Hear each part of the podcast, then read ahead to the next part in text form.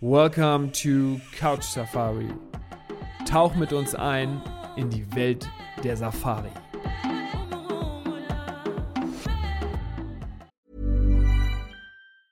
There's never been a faster or easier way to start your weight loss journey than with PlushCare. PlushCare accepts most insurance plans and gives you online access to board-certified physicians who can prescribe FDA-approved weight loss medications like Wigovi and Zepbound for those who qualify. Take charge of your health and speak with a board-certified physician about a weight loss plan that's right for you. Get started today at plushcare.com slash weight loss. That's plushcare.com slash weight loss. plushcare.com slash weight loss. Hallo und herzlich willkommen zu einer neuen Folge von Couch Safari. Heute geht's wieder rund. Fossi ist wieder da. Moin, wie geht's dir? Ja, moin Paddy, grüß dich. Ähm, mir geht's sehr gut, Dankeschön. Haben wir eigentlich schon frohes neues Jahr gesagt? Ich glaube nicht. Frohes neues Jahr vor Sie. Ich glaube nicht.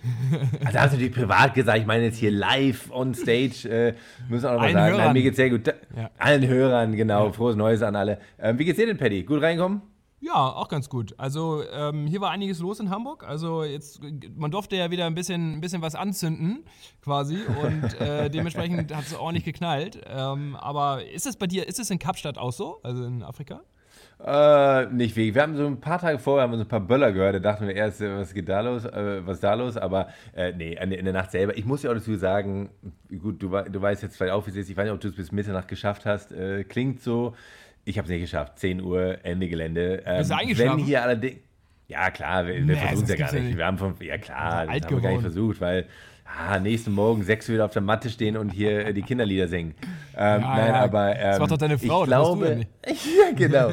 ähm, ich glaube, wenn, wenn hier richtig Rambazamba gewesen wäre mit Böller und allem, ich glaube, das hätten wir gehört. Von daher würde ich mal sagen, nein, es läuft hier ein bisschen anders ab. Ich muss ja einmal ganz kurz dazu sagen, dann kommen wir auch gleich zum Thema. Äh, unser Sohn hat äh, oben äh, im Bett bei uns geschlafen und als es richtig geknallt hat draußen, hat er geschlafen, als wäre es wär das Schönste. Und als es aufgehört hat, ist er wach geworden. Also nee. das, ja. Er weiß schon. Party, Partyjunge. Ja, Partyjunge. So, liebe Hörer. Jetzt, jetzt, Was machen wir heute? Ja, jetzt kommen wir zum wo, Thema. Worüber willst du denn heute reden? Ja, wir haben es ja letztes Mal schon angekündigt und ähm, es ist ja dein liebstes Tier und ehrlich gesagt gehört es hm. auch zu meinen äh, liebsten Tieren in, in Südafrika. Ähm, das sind die Wild Dogs, die Wildhunde. Und ähm, ich finde, da, da haben wir einiges zu erzählen, weil äh, wie wir ja auch schon ähm, im Gesprächen gehört haben oder du mir auch öfter mal erzählt hast aus Erfahrungen mit reisenden Leuten in, in Sambia, dass viele gar nicht die Wild Dogs so richtig auf dem Schirm haben und gar nicht so richtig wissen, sind das richtige wilde Hunde? Also sind, laufen die jetzt irgendwie normalerweise äh, im, im, Zwinger rum oder äh, sind die irgendwie, haben die mal irgendwelche Härchen gehabt oder wie auch immer? Ähm, ja, ja. Nein, das sind, das sind richtige Rudeltiere und die geben, die können richtig Gas geben und äh, haben eine irre Taktik bei der Jagd und alles, was dazugehört. Da bist du ja der Experte drin und deswegen dachte ich mir, reden wir diesmal darüber. Ja, jetzt ähm, also mega. Ich freue mich natürlich tierisch darüber, noch immer mehr zu reden. Ich denke mal, bei manchen Hörern klappen die wahrscheinlich die Ohren runter, weil ich ja eigentlich jedes Mal irgendwie Wildhunde erwähne. ja. Aber ich kann nur sagen, es ist wirklich, ja, äh, gut, Lieblingstier ist ja immer, es klingt immer so übertrieben, so, aber es ist wirklich einfach was ganz, ein ganz spezielles Tier, was ich immer, immer gerne suche und wieder finde und lange beobachte. Und von daher kann man da schon mal eine Folge widmen. Absolut. Und jetzt fällt einem natürlich gleich äh, eine Frage nach der anderen ein, aber ich muss mal grundsätzlich so ein bisschen, ich versuche mal so ein bisschen chronologisch anzufangen. Ich könnte natürlich jetzt dir die Frage stellen, ähm, vor Sie, was magst du denn am liebsten an den Wild Dogs? Aber dazu kommen wir dann später. ich würde jetzt als erstes mal, äh, wo wir es eben gerade schon angesprochen haben, ähm, erstmal darauf zielen, der Wildhund ist ein Rudeltier. Und wie groß kann so ein ja. Rudel äh, werden? Ähm, was gibt es da Männchen, Weibchen, wie viele? Wer ist der Anführer? Gehen wir mal als erstes in die Runde, würde ich sagen.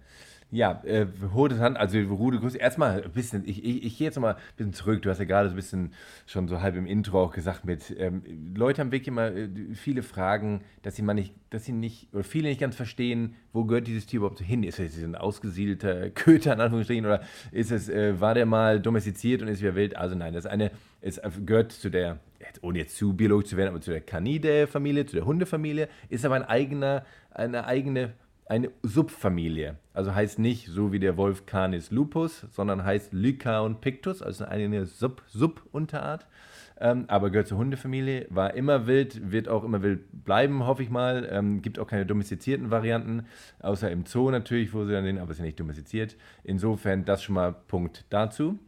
Mhm. Komplett wildes Tier.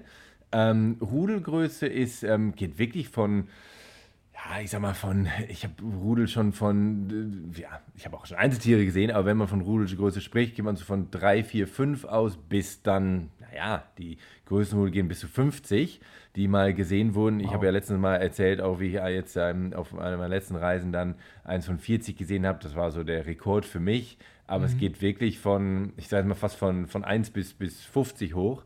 Ähm, eins geht natürlich nicht ans Rudel, das sind ja meistens Einzeltiere, die ausgestoßen wurden aus dem Rudel, um ein neues Rudel zu gründen oder zu finden.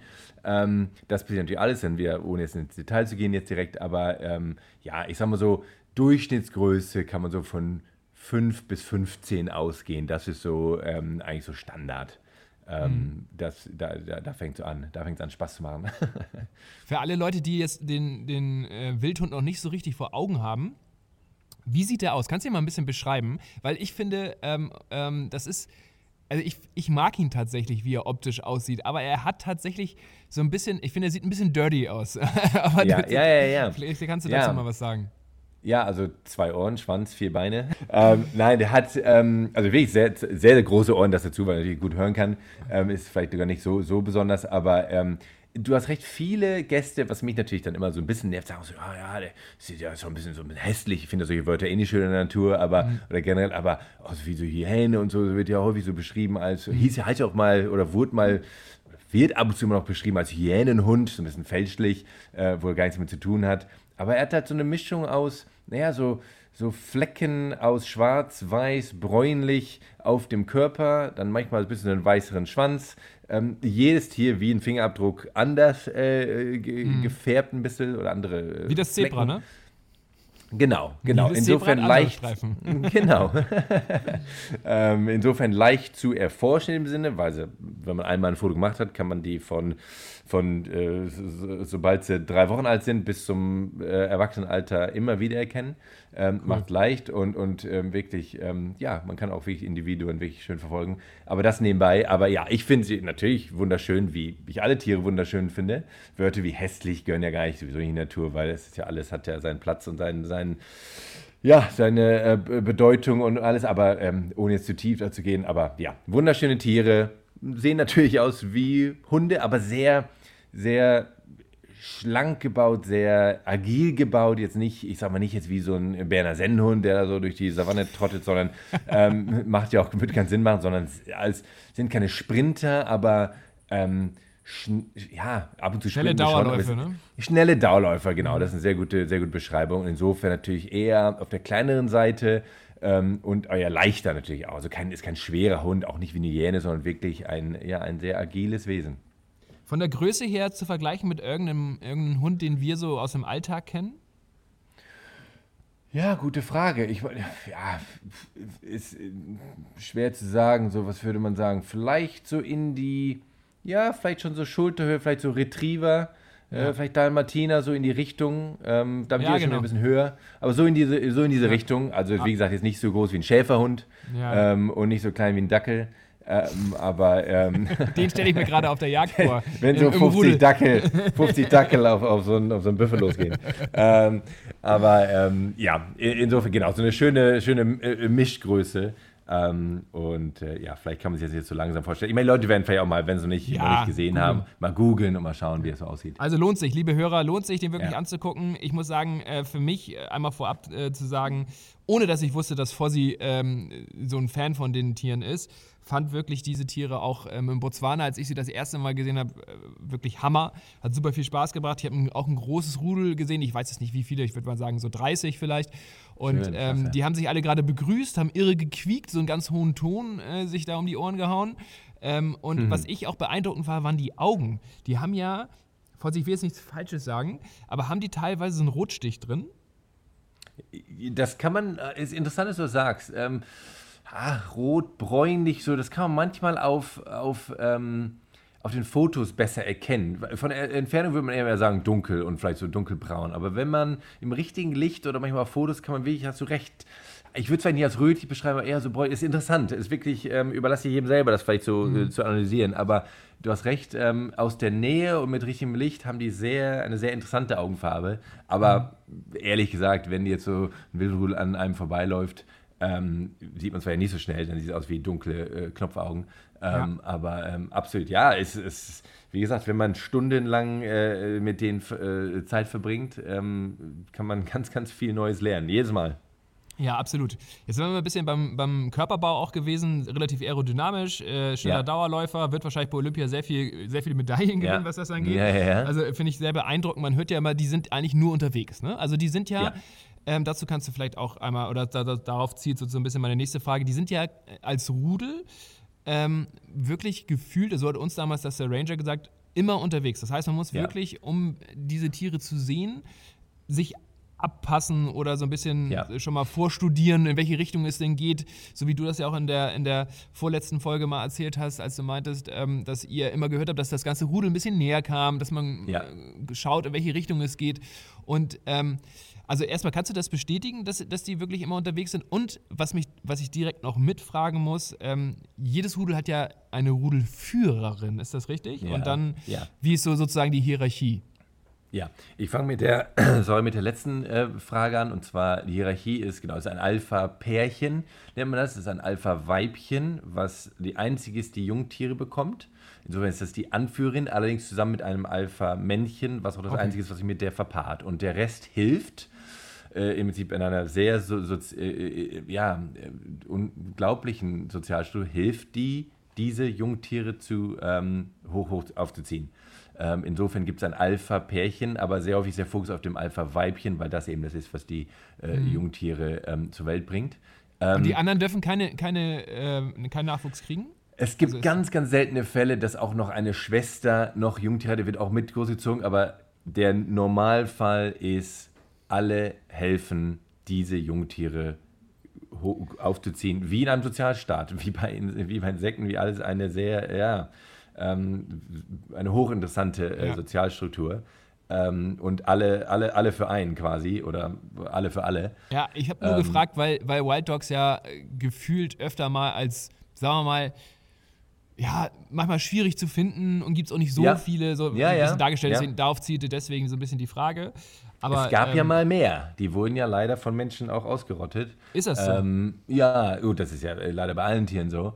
Ähm, insofern hat sich, das ist aber nicht jetzt aufgrund, weil sich die Ruhestruktur oder die Vermehrungsweise verändert hat oder irgendwas, sondern einfach nur, weil es früher mehr Platz gab in Afrika mhm. und äh, da konnten mehr Wildhunde rumlaufen und dann wurden sie teilweise verteufelt, gehetzt in Simbabwe, ganz schlimm von den Farmern, von den äh, Bauern, weil sie da wirklich mhm. als einfach, wirklich einfach als Pest angesehen wurden. Da gab es sogar, habe ich mich letztens noch mit einem drüber unterhalten, gab es sogar eine Prämie drauf, dass man die erschießt. Also wirklich, äh, wow. ähm, wirklich, ja, ja, ganz andere Zeiten. Das geht, das geht natürlich jetzt 50, 100 Jahre zurück, jetzt ist alles anders, aber jetzt gibt es ja auch nur noch 6000 ungefähr in Afrika, was man so schätzt. Wirklich?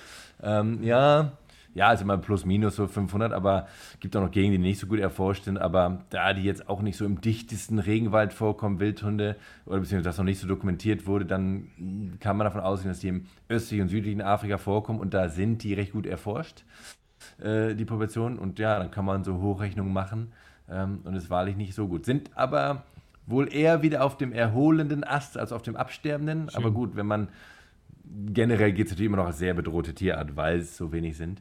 Ähm, kommen immer noch mal so ein paar News, wenn ihr interessiert, auch in Westafrika gibt es so ein paar Rudel, die irgendwo dann da in Senegal, also ist schon interessant, es gibt ja immer überraschende Natur, aber klar, ist jetzt nicht ein Tier, was zu Hunderttausenden hier leider durch Afrika läuft. Aber zurück zu einer Frage, wir driften ja immer gerne ab. Ja. Ähm, wie viel die rumlaufen. Ähm, und wo Generell, sie vor allem also, rumlaufen. Also das, wo du, sie rumlaufen. Du, du, ja, du, du, hast es ja eben gerade so alles so ein bisschen mit reingeworfen, deswegen ich lasse dich gleich ja. wieder. Äh, the, the, stage is yours gleich. Aber ähm, also in welchem Land, was für eine Gegenden, eher Savannen, kein Busch, hast du ja, also oder sozusagen äh, ähm, Urwald jetzt quasi.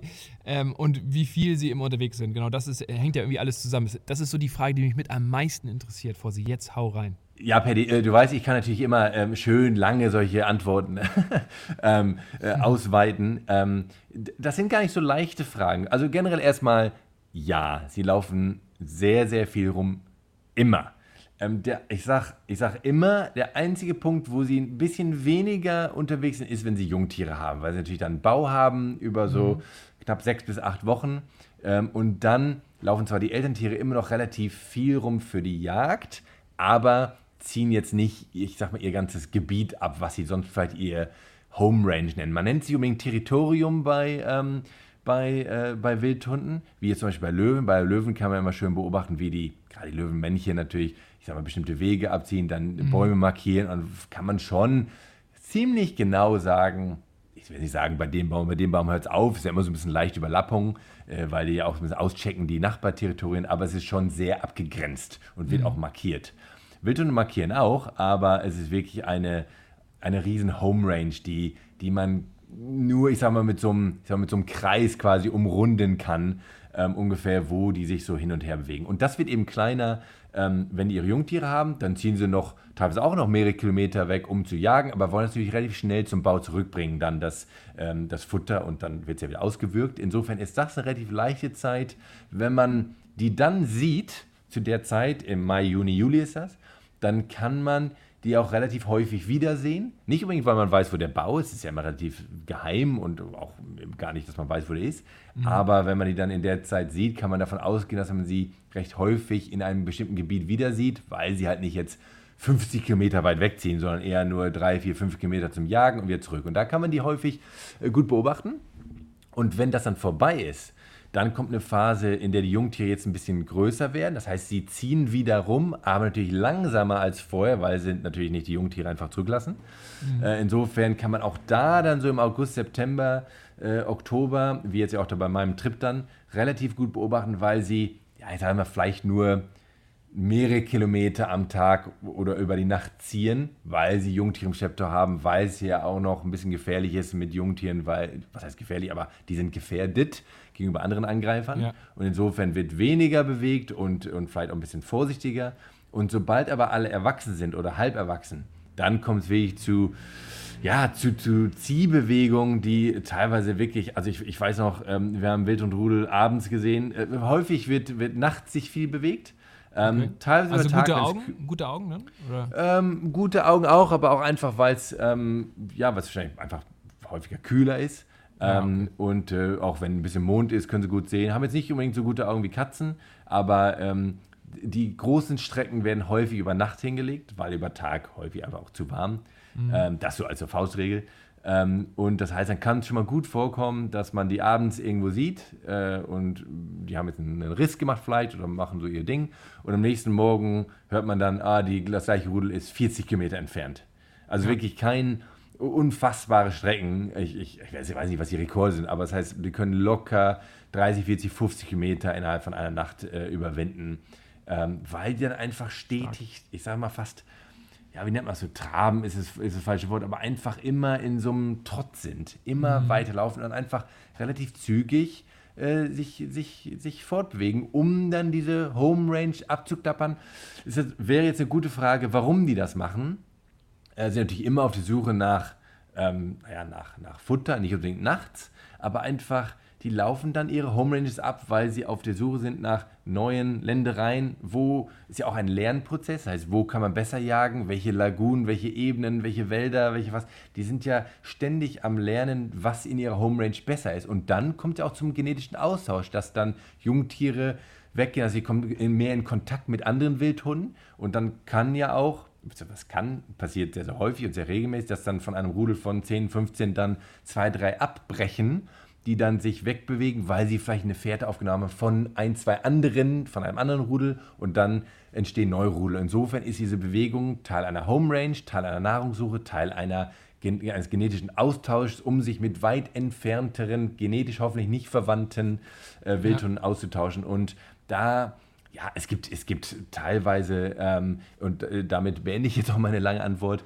ähm, äh, ähm, äh, ähm, ähm, Verfolgungen von Forschern, äh, jetzt fällt mir nicht das bessere Wort an, anstatt Verfolgung, wie die wissen, dass Einzeltiere auf der Suche nach anderen Wildhunden teilweise ganze, ganze Gegenden überrannt haben von einem Nationalpark zum anderen. Und da reden wir nicht mehr von 40, 50 Kilometern, da reden wir von 150, 200, 300 Kilometern, 400 Kilometern. Und dann wird sich auf einmal Wild und A findet sich in, äh, äh, von Nationalpark A findet sich in Nationalpark B wieder. Ähm, und dementsprechend sind ja auch diese Korridore so wichtig, dass diese Wildschweine eben nicht überfahren werden oder irgendwas, was ja auch ab und zu passiert, dass die dann auf einmal in Nationalpark B auflaufen und starten ein neues Rudel zu einem, für einen neuen genetischen Austausch. Und lange Rede, kurzer Sinn, Bewegungstechnik. Zu, zu spät, das stimmt. ähm, Riesenbewegungsradius, äh, teilweise äh, komprimiert durch, durch, durch Jungtiere. Dann wird er wieder größer, wenn die Jungtiere älter sind. Und Landschaftstypus ist sehr divers, Paddy. Ähm, die kommen in vielen Landschaften vor, generell natürlich eher offene Savanne, weil es da besser ist zu sehen, zu rennen und alles, was natürlich für ihre Jagd brauchen. Aber sie kommen auch teilweise echt in recht äh, dichten Gebieten vor, äh, solange das das Nahrungsaufkommen äh, erlaubt. Insofern, mhm. aber ich sag mal wieder, äh, äh, Pi mal Daumen, generell eher offene Savannenlandschaft, nicht zu buschig, ja. ähm, weil dort natürlich aber die Sicht besser ist und, und ihrer Jagdstrategie am besten zuspielt. Genau, zu der Jagdstrategie kommen wir gleich noch, weil auch ein super interessantes Thema bei den Wild Dogs. Ähm, du, hast jetzt eben zwei Sachen ähm, noch nicht erzählt, die mich interessieren. Und zwar, die habe ich mir jetzt noch rausgepickt. Was passiert denn, ähm, wenn sich so zwei Rudel begegnen? Ist das denn immer gleich ein freundlicher Austausch oder ist es so wie bei äh, zum Beispiel auch Löwen, dass dir es auch mal Streit gibt oder Stress gibt? Oder äh, ist das eigentlich ein eher netteres Miteinander? Ähm, es ist nicht so, ich meine, bei Löwen ist ja wirklich, ähm, wenn sich Rudel treffen, jetzt Weibchen, ab und zu kämpfen zwar auch Weibchen, aber un unüblich eigentlich sind eher die Männchen, die diese territoriale Rolle ja. haben. Und wenn es da um Territoriumerweiterung geht oder Übernahme, dann kommt es ja zu richtigen Clashs und Kämpfen und teilweise auch blutig, teilweise sogar tödlich ähm, und, und das Ganze drum und dran. Äh, das ist bei Wildhunden ähm, unüblich. Wir sagen unmöglich, aber unüblich, weil es generell zu Vermeidung kommt. Ähm, das heißt, die, die mögen sich jetzt auch nicht unbedingt, das heißt, die versuchen schon, sich zu vermeiden. Ähm, und wenn jetzt ein Wildenrudel auf ein anderes stößt, dann kommt es zu Verbellen, zu Verscheuchen, aber die gehen sich nicht gegenseitig an die Gurgel unbedingt. Ja, ähm, das heißt, wirklich ein Vermeidungsprinzip. Ähm, sind jetzt ja auch nicht unbedingt so gebaut, dass sie sich jetzt ähm, gut, jetzt können wir natürlich sagen, ein Männchen, Löwenmännchen gegen ein anderes Löwenmännchen ist ja auch 50-50 ähm, und Wildton gegen Wildton ist auch 50-50, aber sind primär nicht gebaut auf Aggressivität, auf Angriff, sind eher die Nische, ähm, ja, auch gegen all die anderen Raubtiere, eher Vermeidung, suchen nicht den Kampf und das gilt auch für ihre eigen, äh, in, innerartliche ähm, Vermeidungsstrategie, ähm, ja. dass sie da nicht auf Vollkonvention sagen, wir wollen es euers übernehmen. Wenn ein anderes Rudel merkt, oh, das Rudel ist ein bisschen größer, es gibt auch so in Mana-Pools ganz schöne Forschung in Simbabwe, ähm, dann kommt es schon zu Verdrängungen, schon, dass einfach, wenn ein Rudel 40 ist, der andere ist 5, dass dann natürlich das 5er Rudel wahrscheinlich einfach weiß, gut, in dem Gebiet brauchen wir nicht jagen gehen, weil da stoßen wir 40. Das heißt einfach wirklich so eine Verschiebung der, der Machtverhältnisse, ohne dass es unbedingt zum großen Konversationskurs kommt. Ähm, und ähm, ja, ja ähm, relativ freundlich. Und wenn ähm, willst du natürlich auf Löwen oder irgendwas stoßen, dann kann das schon mal ganz interessant werden, weil. Ja, zu der Frage komme ich gleich noch vor. Ja, okay, sorry, sorry. zu der Frage. Du hast äh, Mana Pool. Das ist immer für mich ja.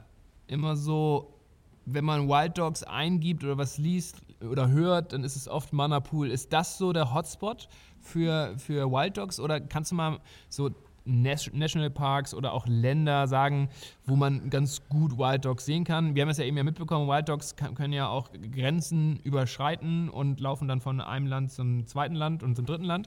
Aber hast du, kannst du da so eine kleine Info zu geben? Ja, absolut.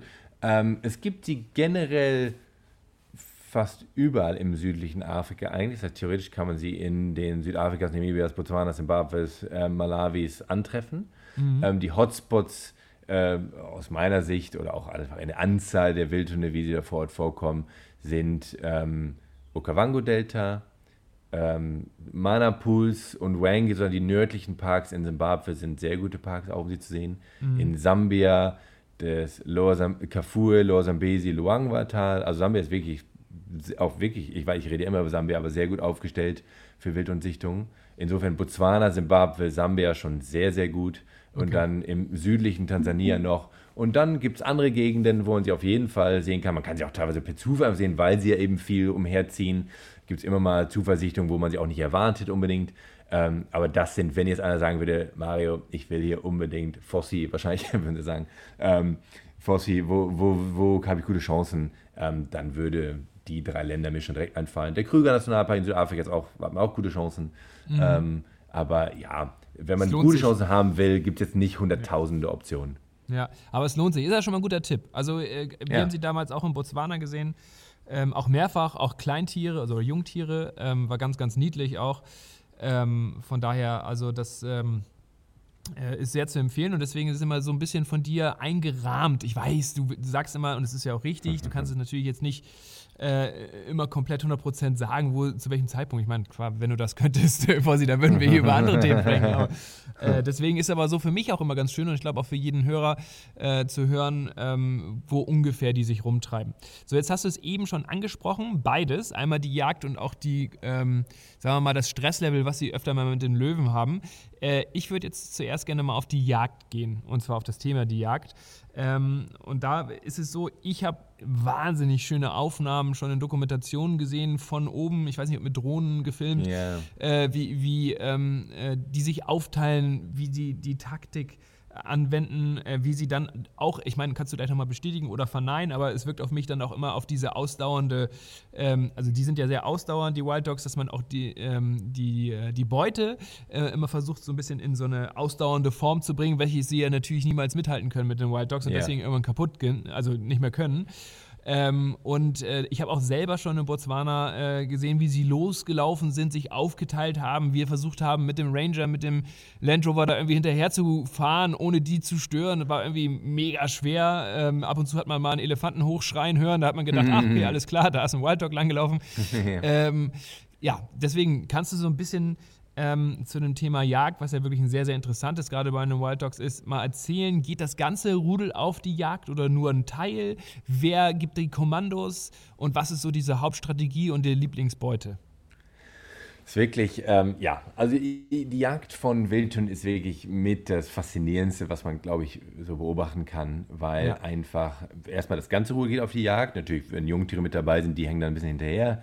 Ähm, aber ähm, die, die Taktik, ich habe so ein, klar gibt es aber auch viele Forschung, viel Forschung. Die Alpha-Tiere spielen natürlich eine große Rolle in Entscheidungsfindung und so, aber ich habe auch schon häufig beobachtet, wie es dann auch so ist in der Natur. Es läuft nicht immer alles genau nach, wie es in den Büchern steht, sondern dass auf einmal auch ja, es, es, fängt an mit einer Formation im Prinzip, dass sie so ein bisschen geduckt laufen. Es kann richtig anschleichen, aber einfach, jetzt ist die Herde im Palas oder irgendeine, genau, es ist, ein, ja eine Hetzjagd. Das heißt, äh, irgendwas, was rumliegt, rumsteht, die, die brauchen als Antrieb das wegrennende Tier im Prinzip. Ich glaube, wenn irgendwo was liegt, äh, das, das treibt die gar nicht an. Also es ist wirklich, mhm. es, es muss dieser, dieser, dieser Trieb sein, genau, es muss, es muss was, Adrenalin muss reinkommen. Und dann kommt, ähm, aber bevor das ist, ist wirklich so eine kleine Kopf runter, ducken. Das haben wir jetzt auch schön auf den letzten Reisen beobachten können. Da waren wir, Entschuldigung, ganz nah dran. Ähm, da fing diese, dieser, dieser Beginn der Jagd wie direkt neben unserem Auto statt und dann wirklich wie so drei, vier, fünf Wild und dann den Kopf runter, langsamer laufen und man merkt, jetzt geht's los. Aber dann schießt auf einmal einer von hinten rechts los. Und dann weiß ich auch nicht, okay, war es jetzt Alpha-Weibchen? Ich glaube nicht. Sieht alles mal recht schnell. Aber dann denke ich auch mal, wie, wie wurde das jetzt kommuniziert? Weil das Ganze mhm. ist ja nicht jetzt irgendwie Zufall und jetzt läuft einer mal blind los, und dann ähm, findet wirklich eine sehr, ja, ähm, choreografierte Jagd statt, die wirklich ähm, sehr, ja, zwei nach links, zwei nach rechts, drei nach vorne. Es geht doch nicht unbedingt immer auf ein Tier drauf, sondern wenn es ein größeres Rudel ist, gehen sie auch parallel auf zwei, drei Tiere parallel. Es wird geändert während der Jagd, wenn die merken, links äh, geht es nicht weiter oder ein Tier ist ins Wasser gerannt, dann rennen sie wieder los, weil ein wild und ruft und dann wird wieder neu strukturiert. Also wirklich eine Dramatik und auch ein, eine unglaubliche ähm, mhm. Dynamik in diesem System. Und am Ende äh, kommen sehr häufig, sind damit die, die erfolgreichsten Jäger, äh, kommt eigentlich immer was bei rum. Ich glaube zu, ich werde nicht lügen, aber ich glaube zu 80, 90 Prozent haben die Erfolg, äh, wenn es mal losgeht. Bei einer bestimmten Rudelgröße natürlich, weil natürlich mhm. ein Wild alleine läuft nicht so. Ähm, und ähm, dann kann es einfach sein, dass die 1, 2, 3 Impalas gleichzeitig gejagt haben, weil eben zwei, drei Wildtiere die Strategie verfolgt und zwei, drei die und dann rufen sie wieder zusammen. Das heißt, dann ist nicht unbedingt immer zehn Wildtiere auf einem, sondern mhm. wirklich, dann müssen sie auch wieder zusammenrufen. Es kann auch sein, dass zwei, drei einen Riss gemacht haben, die anderen Subgruppen sei jetzt mal nicht und dann rufen die die wieder. Also es ist wirklich so ein ja, äh, man verliert da ganz schnell den Überblick, ähm, obwohl das, glaube ich, aus meiner Sicht alles sehr, sehr choreografiert ist, aber mit natürlich ständigen Änderungen, weil ja auch die Beute ihre Taktik ändert. Ähm, aber schon einfach unglaublich, wie die das machen. Und wie du sagst, aus Drohnenaufnahmen kann es noch besser sehen, aus der Luft, wie das also stattfindet, gerade in dem Beginn der Jagd, mhm. die Taktik. Ähm, aber es, ja, man braucht im Prinzip was eine Drohne oder, einen Hubschrauber und äh, um wirklich so genau zu sehen, wie das passiert, weil auf dem Boden verliert man ganz schnell Kontrolle, wo ist jetzt welcher Wildhund und, wer, und da kommt einer von hinten und da von vorne. Ja. Das ist unglaublich, wie, was da auch für eine Panik äh, unter den Beutetieren stattfinden muss, dass ja. sie ja auch, das ist ja, ist ja auch Teil der Taktik, dass die einfach gar nicht mehr wissen, wo oben und unten ist. Ja. Und auf einmal kommt von links, das hatten wir auch jetzt im Oktober dann mit der Gruppe ganz schön beobachten können, dann sieht man einfach, sind völlig überfordert und auf einmal rennen die so halb lang, fast schon so langsam, die Beutetiere, weil die, glaube ich, meinen, oder vermeintlich denken, oh, jetzt bin ich hier raus und von links kommt der Wild und von rechts kommt einer und dann ist vorbei. Also Strategie, Panik und ähm, ja, Confusion zu schüren und das ist sehr erfolgreich, ähm, scheint es zumindest. Und äh, das Beutetier, worauf, worauf zielen Sie gerne? Hast du da? Ja, generell so mittelgroße Antilopen ist so, so Favorite. Ähm, Impalas ist, ist immer gut. Ähm, gehen aber auch auf, auf Gnus, äh, wenn sie größeres Rudel haben. Ähm, Jungtiere natürlich immer, aber alles von Antilopen bis Gnus bis ja, Zebra, ausgewählte Zebra ist schon ein bisschen groß, aber ja, ähm, da, ähm, das ist so deren, äh, deren, deren Größe. Gut, und dann natürlich, wie ich ja letztes Mal gesagt habe, gibt es dann diese, das Mega-Rudel, was ich dann ja mit der Gruppe beobachten durfte, was auf einmal auf Büffel geht. Wahnsinn, ja. ähm, das heißt, auch da wieder, in jedem Buch würde stehen, äh, was noch bis vor zwei, drei Jahren geschrieben wurde, ja, Mittel, was ich jetzt genau, was ich gerade gesagt habe, Impala-Größe, Antilopen, so die, und zack, auf einmal gibt es ein größeres Rudel und die machen was anderes. Ähm, insofern immer voller Überraschung entwickelt sich ja vielleicht auch immer so ein bisschen. Ne? Also genau. hast, du, hast du so ähm, gemerkt jetzt in deinen Beobachtungen, wo du jetzt über die Jahre auch äh, öfter mal Wild Dogs gesehen hast, äh, gerade vielleicht sogar auch in der Zeit, wo auch das Reisen vielleicht jetzt nicht so, nicht so möglich war, hat sich irgendwas verändert in den Wild Dogs in den letzten fünf Jahren? Also jetzt sozusagen gerade auch mit der Pandemie. Äh, wir haben ja in der Vergangenheit oft darüber gesprochen, dass sich auch die Natur und die Tiere sozusagen dann ja auch irgendwie teilweise ein bisschen mit verändert haben oder angepasst oder erholt oder verschlechtert, wie auch immer. Äh, konntest du da irgendwas was sehen? Äh, nicht unbedingt, ach, das ist schwer zu sagen, nicht unbedingt pandemiebedingt äh, vielleicht. Ähm, generell die, die Zahlen der Wildhunde in Sambia, das weiß ich von, weil die Forscher, die da sehr eng dran arbeiten, sind ähm, gute Freunde von mir und ähm, die, äh, von denen weiß ich, dass die Zahlen positiv ansteigen, generell über die letzten Jahre. Ähm, ob jetzt die Pandemie da noch geholfen hat, müsste ich jetzt lügen.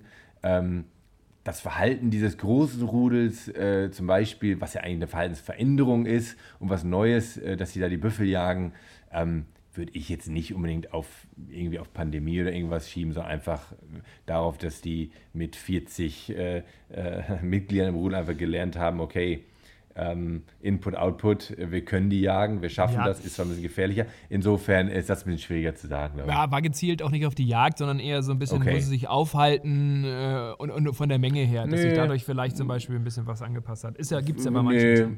Ja, absolut, ja klar, nee, absolut. Würde ich jetzt, müsste ich jetzt, müsste ich jetzt lügen. Okay. Ähm, das würde ich nicht so sagen, weil die schon ihre bevorzugten Gebiete sowieso haben. Hoffentlich hat sich die Anzahl noch er erhöht, der Wildhunde, das, das bleibt ja weiterhin so, aber ähm, ich würde da sagen, okay. ist ja nicht so viel verändert.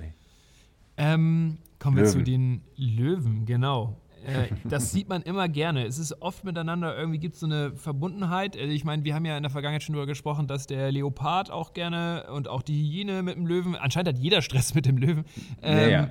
Äh, dass auch ähm, die Wildhunde das ein oder andere Thema mit den Löwen haben. Äh, wie kommt das zustande? Also ich habe ich hab, muss sagen, die live in der Konfrontation noch nie gesehen. Kannst du ja vielleicht, wenn du, wenn du, falls du es gesehen hast, ja mal erzählen, wie das war. Ansonsten von Dokumentation ist immer so ein bisschen, ah, also wenn die sich sehen, läuft jetzt nicht einer irgendwie panisch weg oder so, aber dann äh, geht man sich schon gerne auseinander. Aber dass jetzt Löwen so explizit auf Wild Dogs gehen, hatte ich jetzt bisher eigentlich nicht so auf dem Schirm, aber kann ich auch falsch liegen. Wie ist das? Ähm, kann ich, ich glaube, ich habe es vielleicht vor zwei, drei Folgen äh, erzählt, die, die Sichtung im Oktober, wo die Löwin äh, das Wildhund-Jungtier, ja. während die Wildhunde jagen, haben die, Wild, haben die Löwen die Wildhunde gejagt und hat dann wirklich ein Jungtier da ähm, ja. äh, getötet. Insofern äh, kommt, sind, sind alles Feinde miteinander. Löwen gegen Leoparden, Leoparden, Geparden, Geparden, Löwen, Hirndings. Alles, äh, weil sie Nahrungskonkurrenten sind. Insofern mögen die sich alle nicht. Äh, und dann kommt es darauf an, wer ist stärker als der andere und wer vermeidet wen. Und das wissen die auch untereinander. Insofern, wenn Wildhunde Jungtiere haben, ist es konstante Vermeidung, dann werden die immer versuchen, aus dem Weg zu gehen. In äh, manchen Fällen nicht möglich, wie in, in, dem Fall, den ich ja beobachtet habe, haben sie es, glaube ich, gar nicht gemerkt, dass die Löwen da waren, weil sie so fokussiert waren auf die Jagd. Und dann kam es zu dem äh, Fall eben, dass sie dann ein Jungtier verloren haben. Ähm, wenn jetzt, ich sag mal, zehn erwachsene Wildhunde durch die Savanne laufen, sag ich mal so, äh, kann man sich halt bildlich vorstellen. Und da ist jetzt irgendwie äh, einen halben Kilometer weiter liegen Löwen unterm, unterm Busch irgendwo.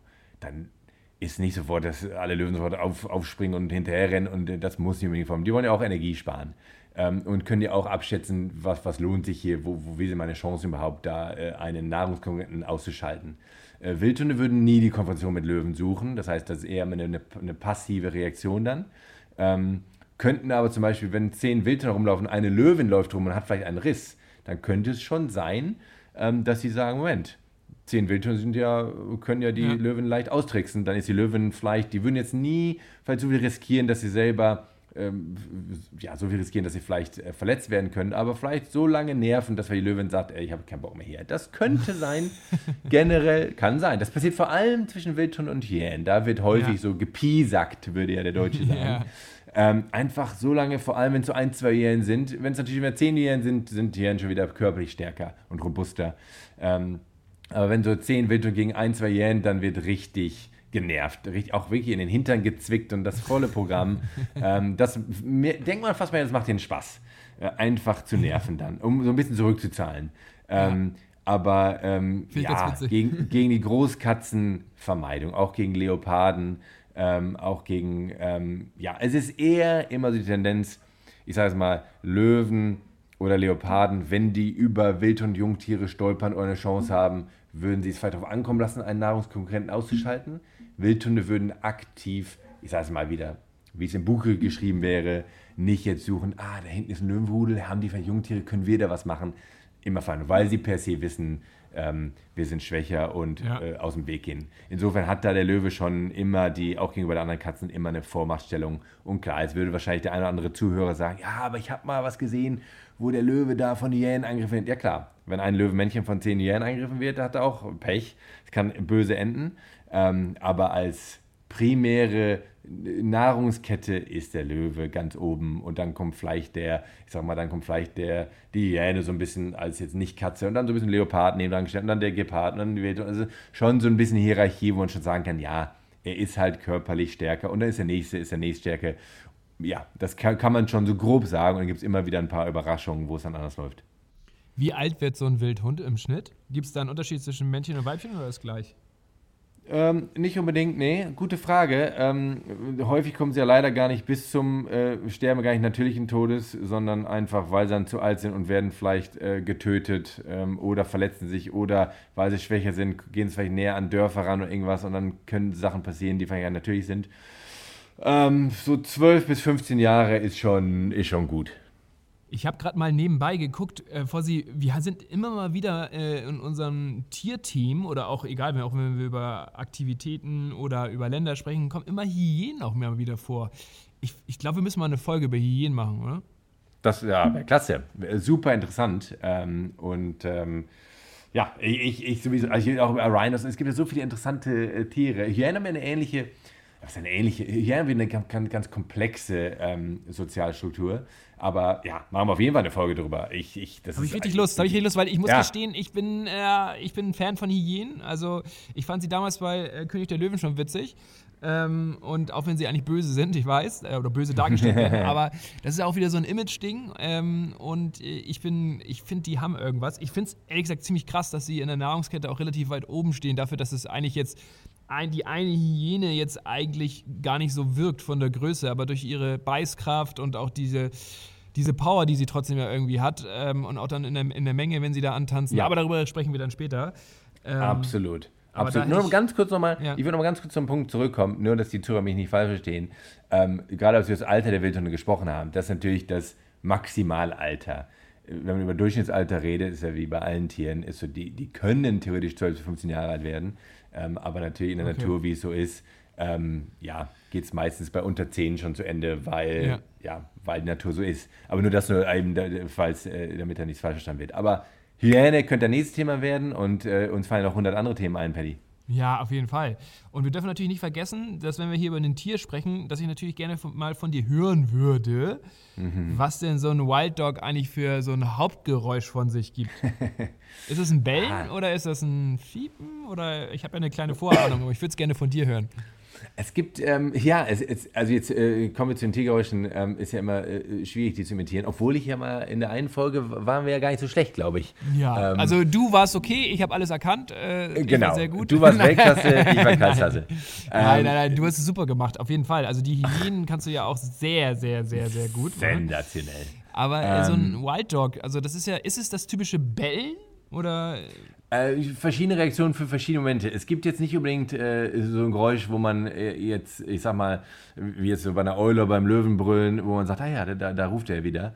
Ähm, das ist, äh, ja, ein bisschen schwieriger. Das normalste Geräusch, wenn man, während man sie beobachtet, ist sehr wahrscheinlich das, was du auch schon gesagt hast, so, so, so eine Art Fiepen, wenn sie untereinander spielen und so, dann, dann ist das so ein, das ist schwer nachzumachen, das ist wirklich wie ein, wie ein Gewinsel ähm, wirklich, wenn man es noch nie das gehört hat. Das kannst du doch, ähm, Fossi, das ah, kannst nee, du das doch. Ist, ah, es ist, ist, wirklich so ein.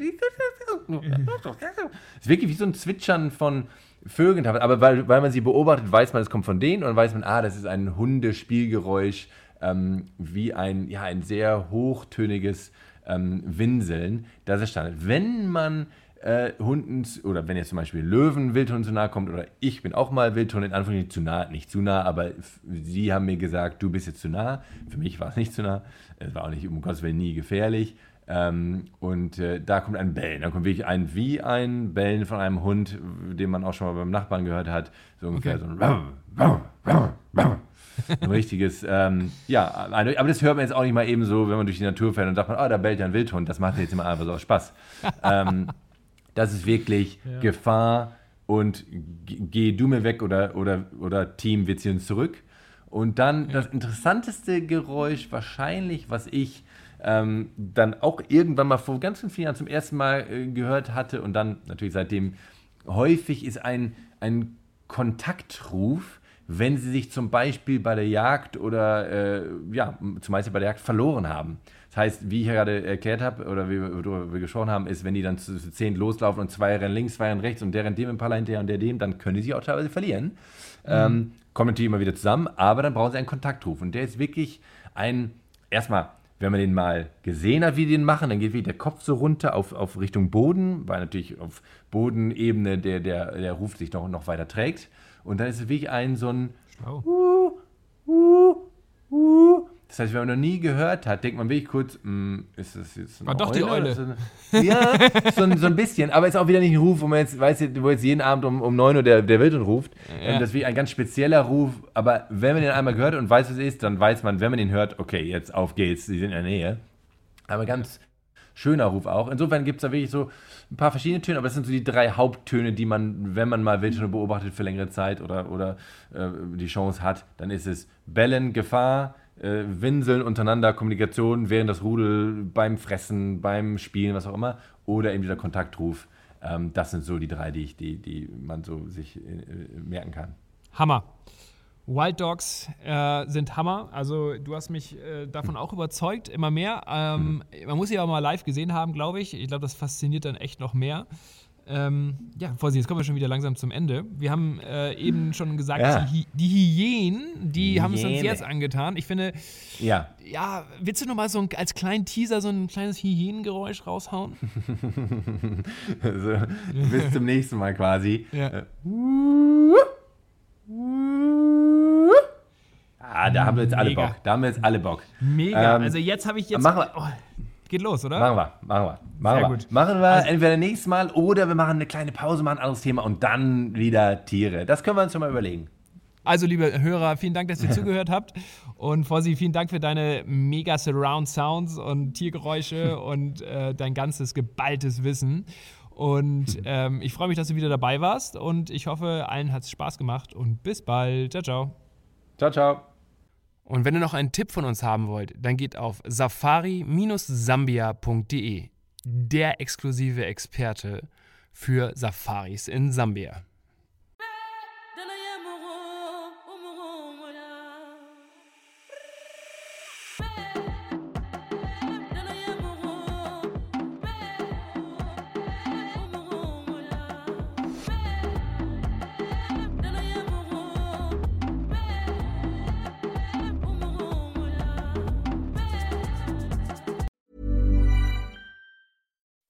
When you make decisions for your company, you look for the no brainers. If you have a lot of mailing to do, stamps.com is the ultimate no brainer. Use the stamps.com mobile app to mail everything you need to keep your business running with up to 89% off USPS and UPS. Make the same no brainer decision as over 1 million other businesses with stamps.com. Use code PROGRAM for a special offer. That's stamps.com code PROGRAM.